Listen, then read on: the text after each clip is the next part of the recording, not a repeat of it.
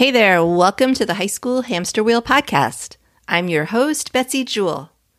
I'm really glad you're here. In this episode, I'm welcoming back Joanna Lilly to the podcast. If you're a loyal listener, you might remember Joanna from episodes 33 and 69. If you missed those episodes, be sure to check them out because Joanna always provides incredible advice for parents of teens and young adults. During our conversation, Joanna and I discussed something called Early Alert.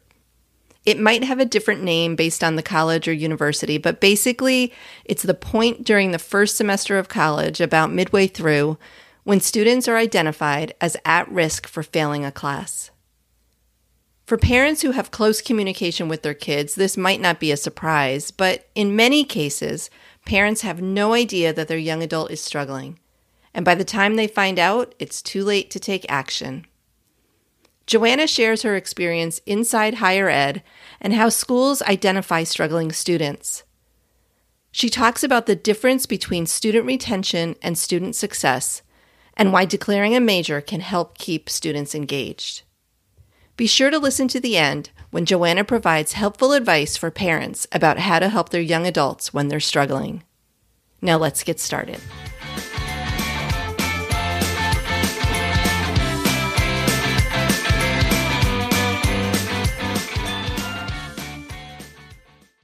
Hey, Joanna, thanks so much for being here again on the High School Hamster Wheel podcast. Excited to be back. Oh, you're like a regular around here. and I like that. So, for my listeners, Joanna's been here a couple times before, and we didn't really have a podcast interview scheduled, but we started talking last week, and I said to her, "We need to do an episode about this," and she, of course, said, "Yes, we do." Um, so before we get started, Joanna, there may be people out there who haven't heard you on my podcast before. I find that hard to believe, but they might exist. So, would you just do a quick intro of who you are and what you do? Absolutely.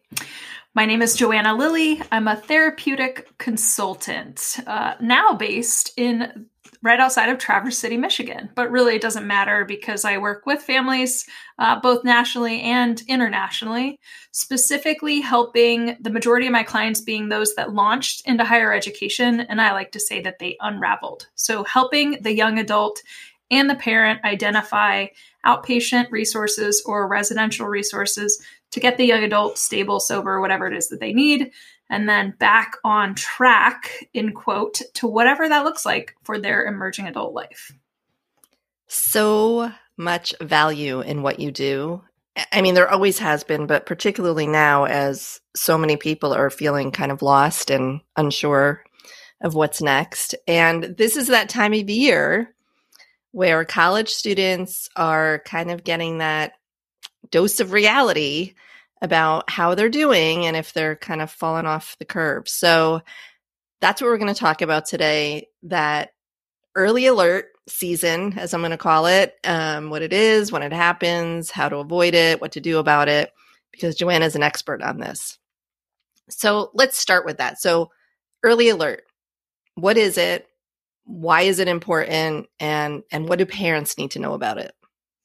Okay, three great questions. So, first and foremost, early alert is usually, and again, every college or university is different. So, I always feel like I need to front load with that statement um, because the, the college or university that your child is at, it may, may be called something different. But early alert is essentially a collaboration between student affairs professionals that want to provide support to students with academic affairs, specifically um, really high freshman level classes where students, statistically speaking, earn like they have a high DF rate. So students actually don't do well, specifically first semester college students.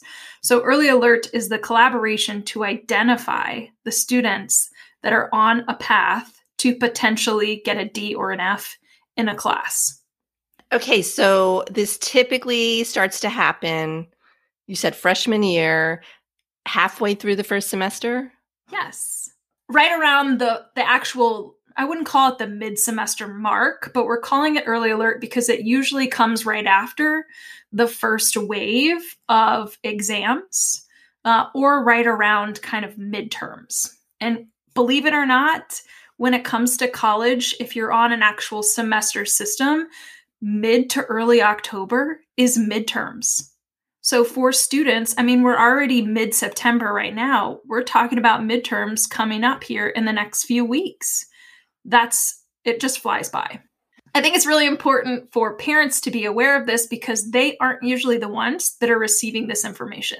Regardless of whether or not you have that that FERPA box checked to receive information, a lot of parents just don't realize that colleges are actually doing this initiative behind the scenes because the student affairs and academic affairs professionals are targeting the student. It's the student's job to check their email. It's the student's job to be accountable and understand where they where they stand in these classes, and it's the student's job to take the initiative to make changes, right? So even if the parent is aware of all of this, again, all of the effort for outreach is placed on the student. Why is it important again for parents to know? Because if your son or daughter, your college student, has all D's, D's or F's at this point by the mid semester mark, let's just talk about the financial investment of a college semester, right? Because if you can withdraw and salvage some of those grades, or if you can withdraw from some classes versus the entire semester, again, it's important to just kind of look big picture because you don't want to end up being completely blindsided by a, a 0.0 transcript, right? Semester GPA being completely unaware of where your student was and then irate at the college or university because they didn't do anything. So here's a question for you. Back in the early episode that you were on, it was episode 33, which was quite a while ago uh, episode titled Transitioning from Parent to Partner. And listeners, if you haven't heard this one, I highly recommend it. The link will be in the show notes. But you were very clear about parents needing to back off, not having access to their student grade portal, not being uh, you know up to date every minute on their grades and what they're doing. And I I completely agree with that, the hands off mentality. But if we do take that approach and we are hands off, we're not going to get any warning signs about an early alert or something like it. Great point, Betsy, because I think what I was actually trying to allude to in that particular uh, initial episode 33 was for the parents that are actually asking for their child's login information, that's a big no no right? That's that's invasive. That is not I, I mean like that's just a hard no. Do not do that.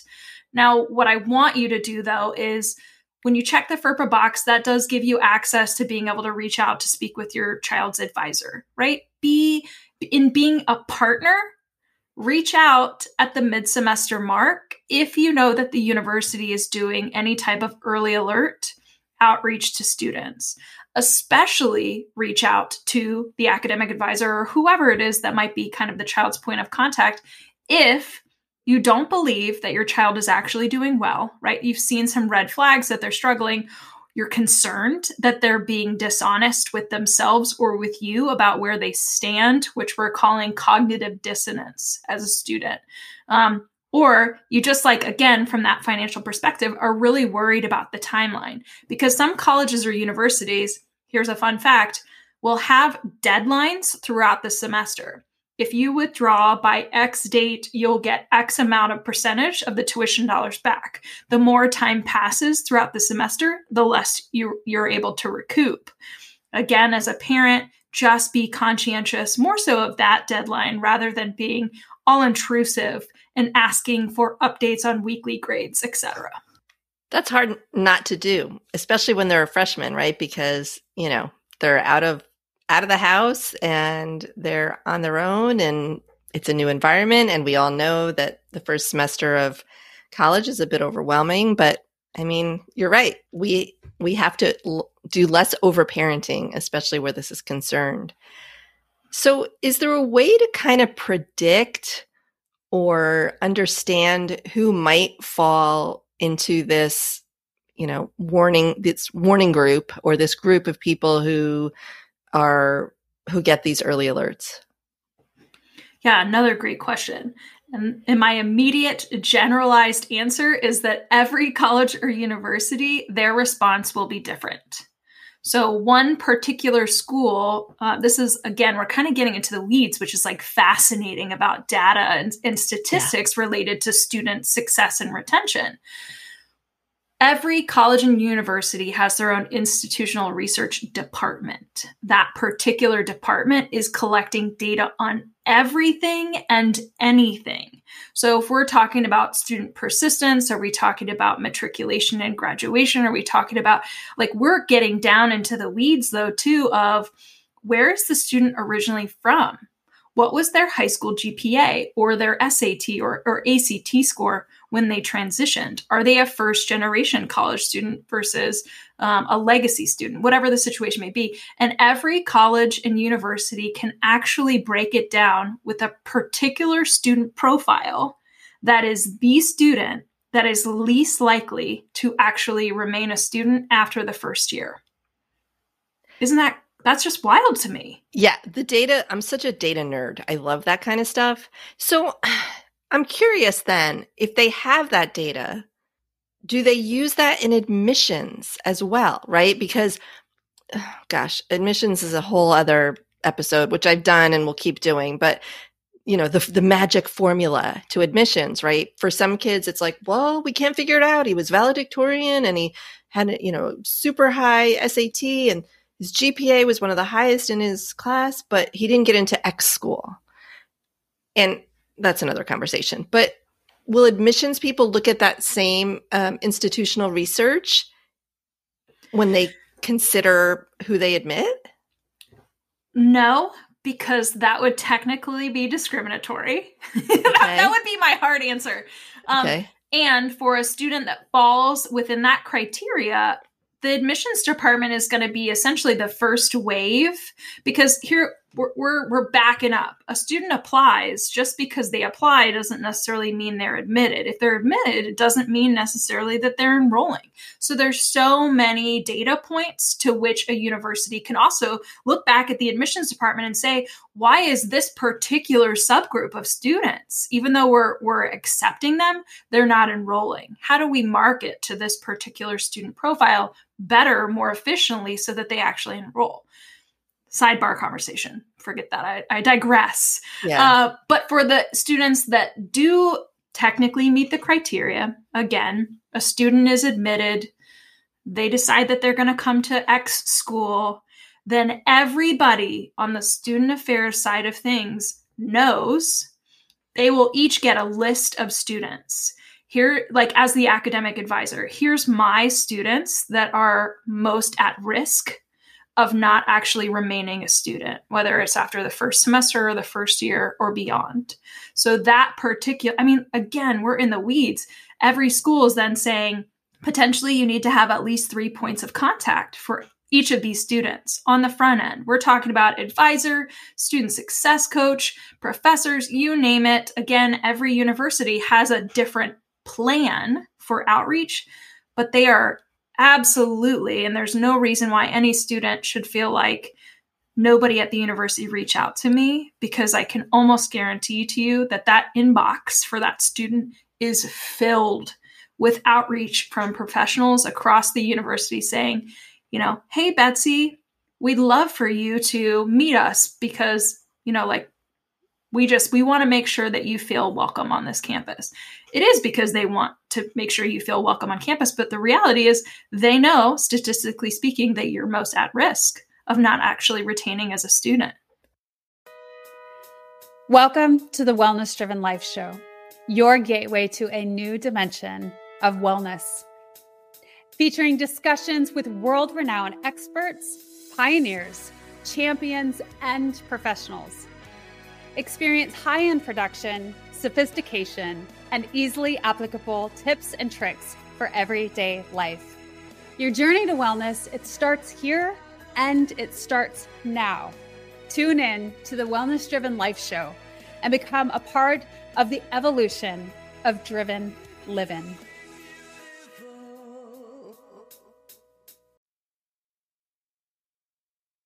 Is there a profile that's most at risk right now? Funny you should ask because literally just last week, the Wall Street Journal actually, I'm like giggling and it's also terrifying, actually, as I share this with you. The Wall Street Journal published an article just last week titled A Generation of American Men Give Up on College. I just feel lost. Um, and it talks about, for the first time in a really long time, there's a significant gap in young women versus young men that are enrolled on campus. And I can just speak anecdotally from the universities that I worked in, both in the student success and retention departments. The young men were actually the ones that were most at risk. So, again, you could actually, one of the institutions you could pinpoint not just the the out of state student, but you could get it down to the state and potentially the region within the state that this subgroup of young men was from or where they're from and that that particular group was least likely to actually retain on that particular campus. So, I'm trying to find the, the right question to ask here. So, is there specific criteria about that group of young men? Like, for example, first gen college student, um, socioeconomic background. Was there something specific about them that made them stand out as a group that was at risk? Most likely it was just related to GPA and the fact that they were a male. Um, so, again, going back to the institutional research, right? That department that on that particular university's campus was doing copious amounts of research on who is actually who's enrolling who and who is then subsequently not re- being retained after the first year.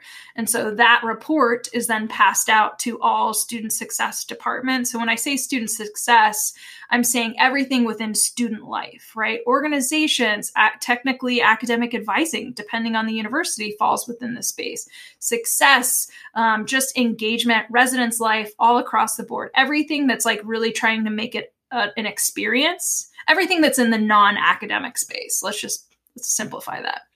Um, but everybody knows the students that are least likely to remain on campus. So, university wide, there are outreach initiatives to target those particular students. So, it's all about retention for the university. And you and I talked about this in a previous episode the difference between student retention and student success. Even though a lot of universities lump those two things together, they're not necessarily the same thing and they may be mutually exclusive. Am I right? Mm-hmm. Well, and, and because the departments that I worked in were titled student success and retention. Right. Kind of wild. So, what we're talking about here is the university cares about, I'm, I'm just going to be crass again, right? Higher education is a business. And as Absolutely. a business, they are trying to continue to cover their expenses, right? Meet their overhead, pay their faculty, pay their staff. And that means that they need to have X number of out of state students and in state students that are paying the bills. If they aren't, this is where the institutional research comes in. They need to identify where is the loss, right? Where is this like, where's there a hole in the dam that's poten- potentially leaking a large amount of revenue? Um, now, when we talk about student success, we're just talking in general about the actual student, their engagement, their matriculation, meaning how are they actually doing holistically? So, even though, again, some offices or departments have a title where it's kind of synonymous, and certainly they do collaborate, but we are talking about two completely different things, right? Retention is it's the business of the business. How do we make sure students stay on campus?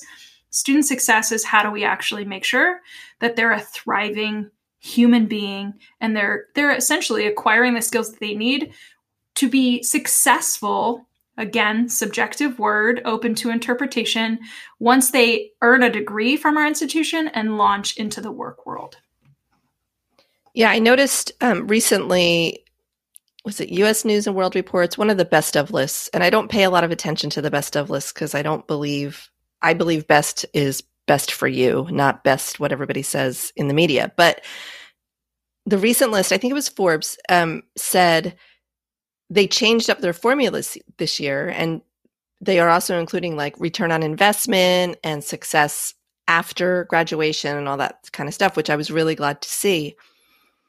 And as a parent of a teenager right now who's searching for colleges right now, one of the metrics I've been paying attention to has been, you know, returning after freshman year, right? Freshman year retention. And I'll see a school and it'll be in the 20 or 30 or what 40% and a, an alarm goes off over my head. I'm like, hmm, why? You know, but based on what you're saying now, it might have to do with the student, but it might just have to do with the efforts or lack of efforts of the school to retain them. Is that accurate? Yes, completely. Though as a student affairs professional myself, I will it would it would behoove me to say that anybody that works in student affairs, uh, we are working tirelessly to engage students. It doesn't matter the institution. Now, the more pronounced the name, the more emphasis that's placed on ensuring that students are actually staying. And you think about it too, it, it also ties to a larger alumni base, right? If you have students that mm-hmm. are staying, they're graduating, they want to continue to be associated with the name. So it's it's I mean, it's statistically speaking again too, any college that has above an 80% first year retention rate is actually doing a really good job. Uh, they are they are moving mountains or trying to move mountains. And you know they can look at the data and we can say that students the students that are leaving are leaving for a plethora of reasons right? Finances death in the family disinterest in continuing education like you name it the list goes on.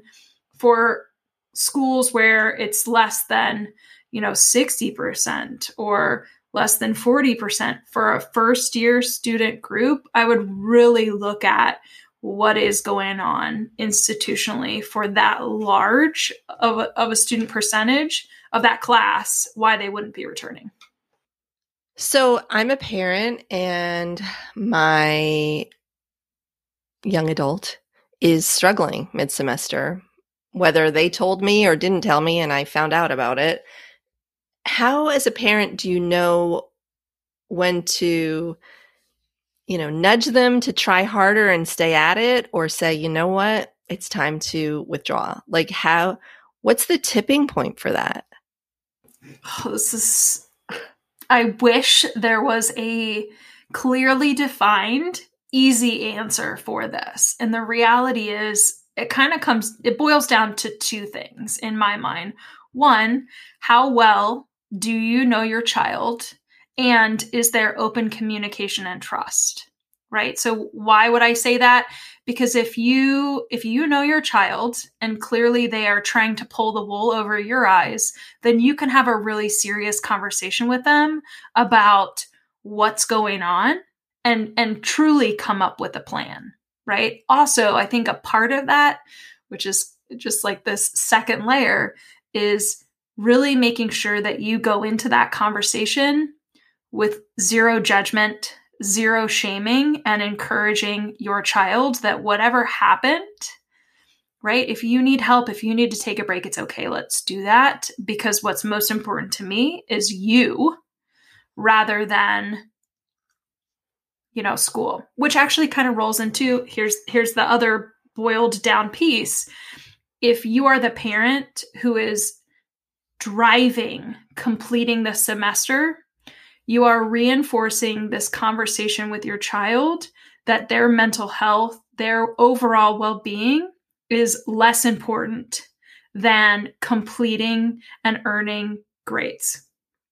And it's hard for a parent to say, well, why? Yeah, like, why is that an issue? Right? Again, especially if we're talking about college freshmen, right? We're only a what six weeks into the semester, not even. And if they're coming from a really high caliber high school where you are all drive, drive, drive, high pressure system, and now they're in, in enrolled in a school where it matters, right? All of a sudden, the parent, you're not going to flip that switch that quickly to immediately take your foot off of the accelerator and thinking, go get your degree, go get your degree, go get your degree. Um, it's hard to switch gears so early on in the semester. And it's also important for you as a parent just to kind of start to uh, I mean, we're going back to that comment too about the individuation as a parent, right? How do you actually peel back? Well, part of peeling back doesn't mean not being invested in your child's well being and only being invested in the fact that they complete a college semester.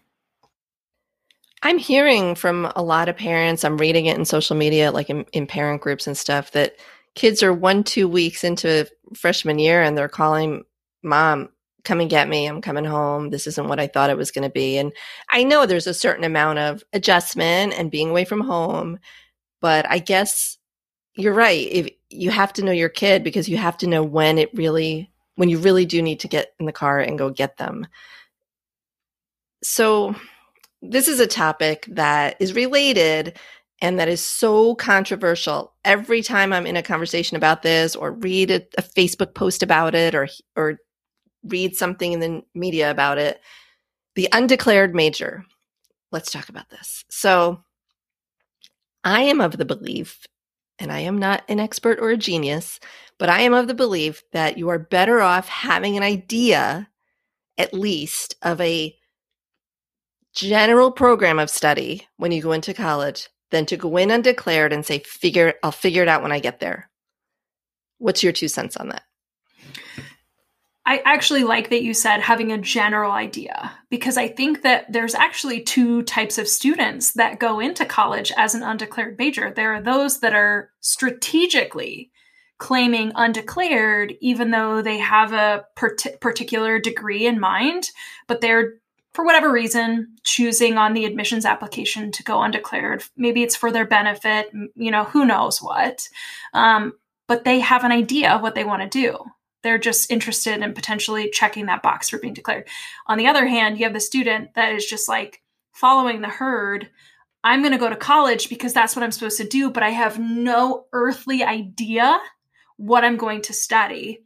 And I'll tell you anecdotally, not statistically, those are the students that I see flounder the most because they have no vision, they have no direction. And once you get there, like you said, right? Just a moment ago homesickness is real in college students mm-hmm. even for the ones that are the most driven and excited about moving away and i can't wait to like launch in, in college and you know meet my residents my, my dorm mate whatever. The reality is college that transition is really hard for young people and it's really easy for people to say from a social and emotional space this is not what i signed up for. I thought college was going to be a lot different. And when you don't have that hook for academics of interest because again an undeclared student's going to come in and you're checking as many of those core classes right off. But they're not they're not necessarily exciting right? You should take math you should take english you should take some sort of science. Well if you just came from 12 straight years of constantly studying those subjects what differentiates being a college student right? It's all of a sudden you lose this spark and passion that you had about being a student. So, the other thing that's actually really important to know too is that undeclared or not, 80% of college students actually change their degree at least once, anyways. So mm-hmm. it is what it is. And I'll just say this I'm not a parent, but I've worked with a lot of college students, and I just look at the, the dollar signs for four year institutions. And as they continue to just skyrocket, we're not saying they're they're increasing, they're skyrocketing. So for a student that has no idea what they want to study, there is no shame in going to a community college for a fraction of the cost, having those very, very tiny class experiences where you're able to really engage with faculty and professor to really explore what it is that you want to do, go that route. You asked for my opinion, I just gave it to you. And I always appreciate your opinion. and I agree with you. I mean, there's there's no rush to go to a big four-year school. It'll be there when you get there. I'm a huge proponent of of community college. Everybody knows that. I went to a community college. So there you go. And if none of the above, look, we've talked about gap years. I've done episodes on gap years. You're a big fan of gap years.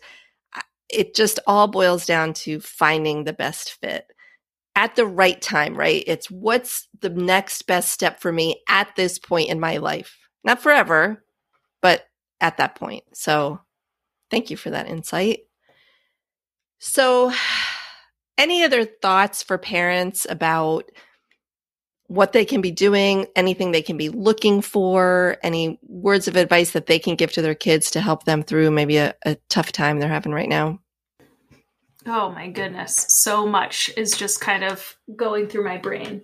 Um, I'm going to I'm going to pitch several things with this answer. So I think first and foremost, one of the books that I recommend to every single one of the families that I work with, because again, all, of my clients are current or former college students.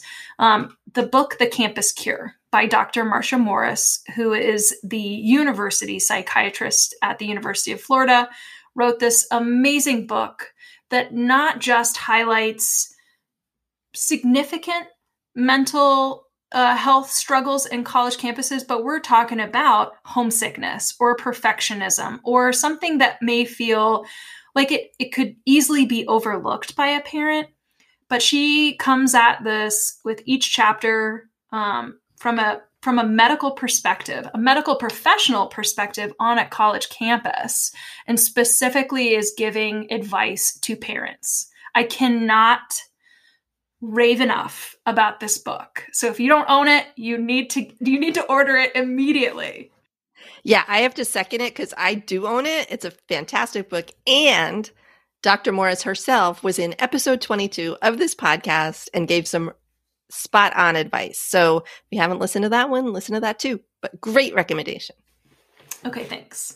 Um, I think another thing that's beneficial, well, so I'll, I'll give one more kind of uh, resource and then you ask the question what can a parent say? So i think that's actually something i really i definitely want to answer. Um, so i just launched uh, a online parent community um, called the college parent survival network. Um, it is an online completely confidential and or secure um, college parent community. That's totally what it is. It's supposed to be you know like the facebook groups that exist for parents, but instead of putting some vulnerable question out there to only be judged and attacked or given really bad advice, we're growing a very tight knit community of parents that genuinely want to support each other, to be non judgmental, and to give good advice on what it is that they did to get through things for their child, and then also get those questions answered for themselves. So I co founded that with two other consultants. Uh, one in California and, and, one in New York City slash Connecticut. Um, and we are, like I said, we're grow- growing slowly, but you can find us online if that's of interest to you. The ultimate goal is to expand to be able to provide resources also for the parents of former college students, right? So somebody who's taken a break or somebody who's just not going the college route, because that's also actually a majority of young people. So we want to make sure that we're providing support for all these people. So as as the um, college parent survival network grows, we'll make sure that we actually have um, these subgroups available. I'll put a link to that in the show notes. Perfect. And then the last thing that I would say to a parent is when you're talking to your child, it's always important to use I feel statements. This is like so elementary when it comes to just emotional intelligence, but we don't. Again, I'm, I'm coming at this as a non parent giving advice to parents. So I want to acknowledge that. It's really hard to not immediately go to solution focused or like just you know quick fixes when it comes to your kid right? It, it, it's the old like pick yourself up by the bootstraps mentality. Like are you sure you can't get through the semester?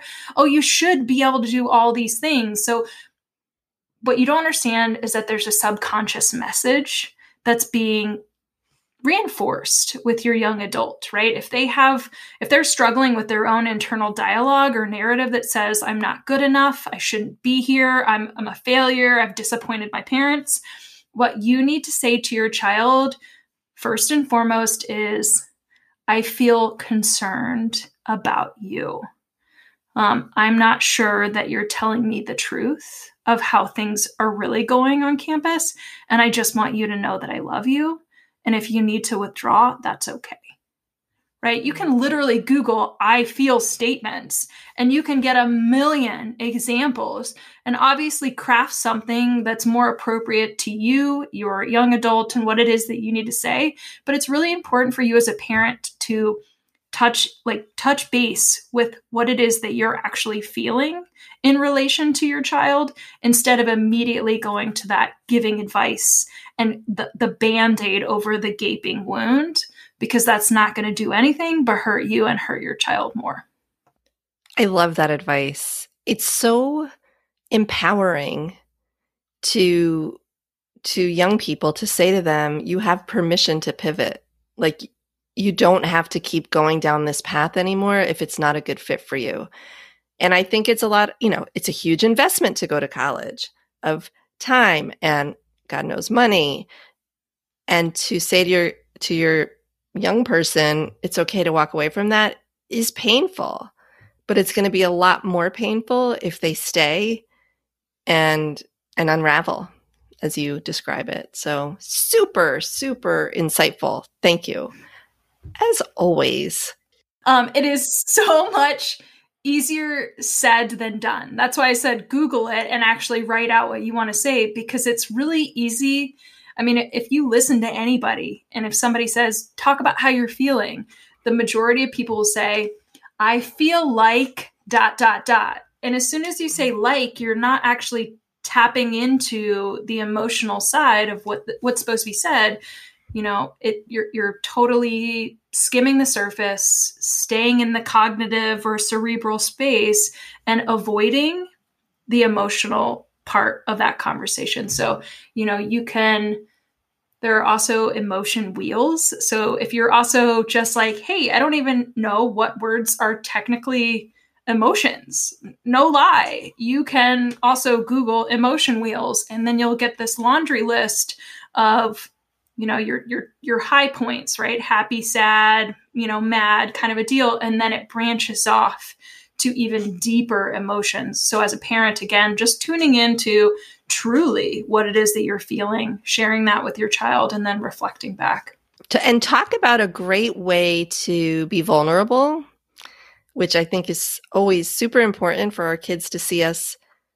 I'm honest with my kids about my emotion and my struggles, and I think um, having a, a, bigger vocabulary or or more resources to be able to communicate that to them is really important. But also teaches them how to learn how to be that kind of person too. So, oh, so good.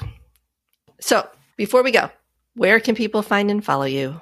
First and foremost, you can go to lilleyconsulting.com. That's L I L L E Y consulting.com.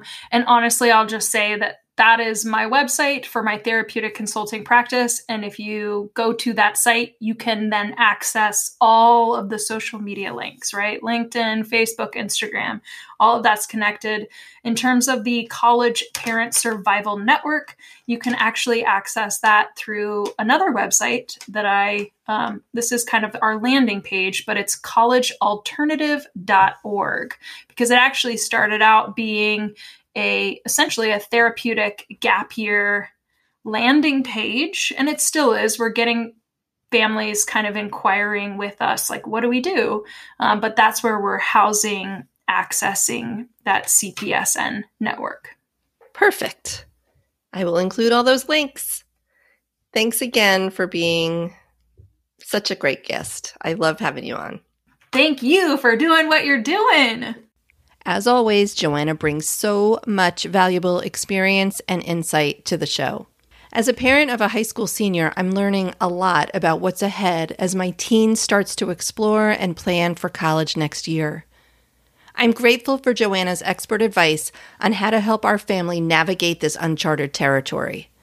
It's a huge transition for our kids as they take the next step on their journey, but it's also a huge change for parents.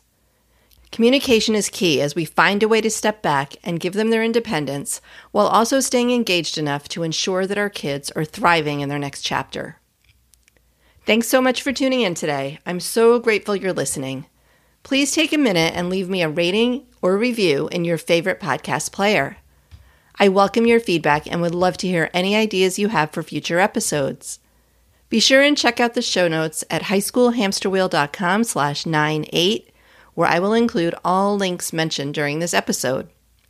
And if you know of a teenager who is unsure of their next step after high school, a college student rethinking their future career path, or a young person who just needs some guidance while evaluating their options, I can help.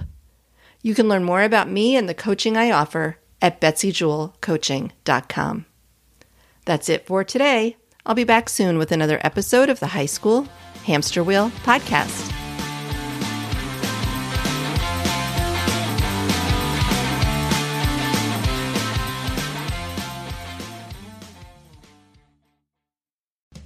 There is no hood like parenthood. When you meet a fellow parent, you just kind of get each other on a whole nother level. Hi, I'm Kanika Chadda Gupta. I'm a former CNN journalist, mom of three, including twins, and host of That's Total Mom Sense, the podcast. I interview changemakers on their life lessons, legacy, and superpower of intuition, aka their mom sense and dad sense. I've had some pretty amazing parents on my show. Hey, what's up? I'm Kelly Rowland. Hi, this is Chelsea Clinton. It's me, Bobbi Brown. Can't wait to share my story. Episodes release every Thursday. Subscribe wherever you listen to podcasts and on YouTube. Join my tribe at that'stotalmomsense.com and follow me on Instagram at Kanika Chadda Gupta. I'm thrilled to be on this journey with you.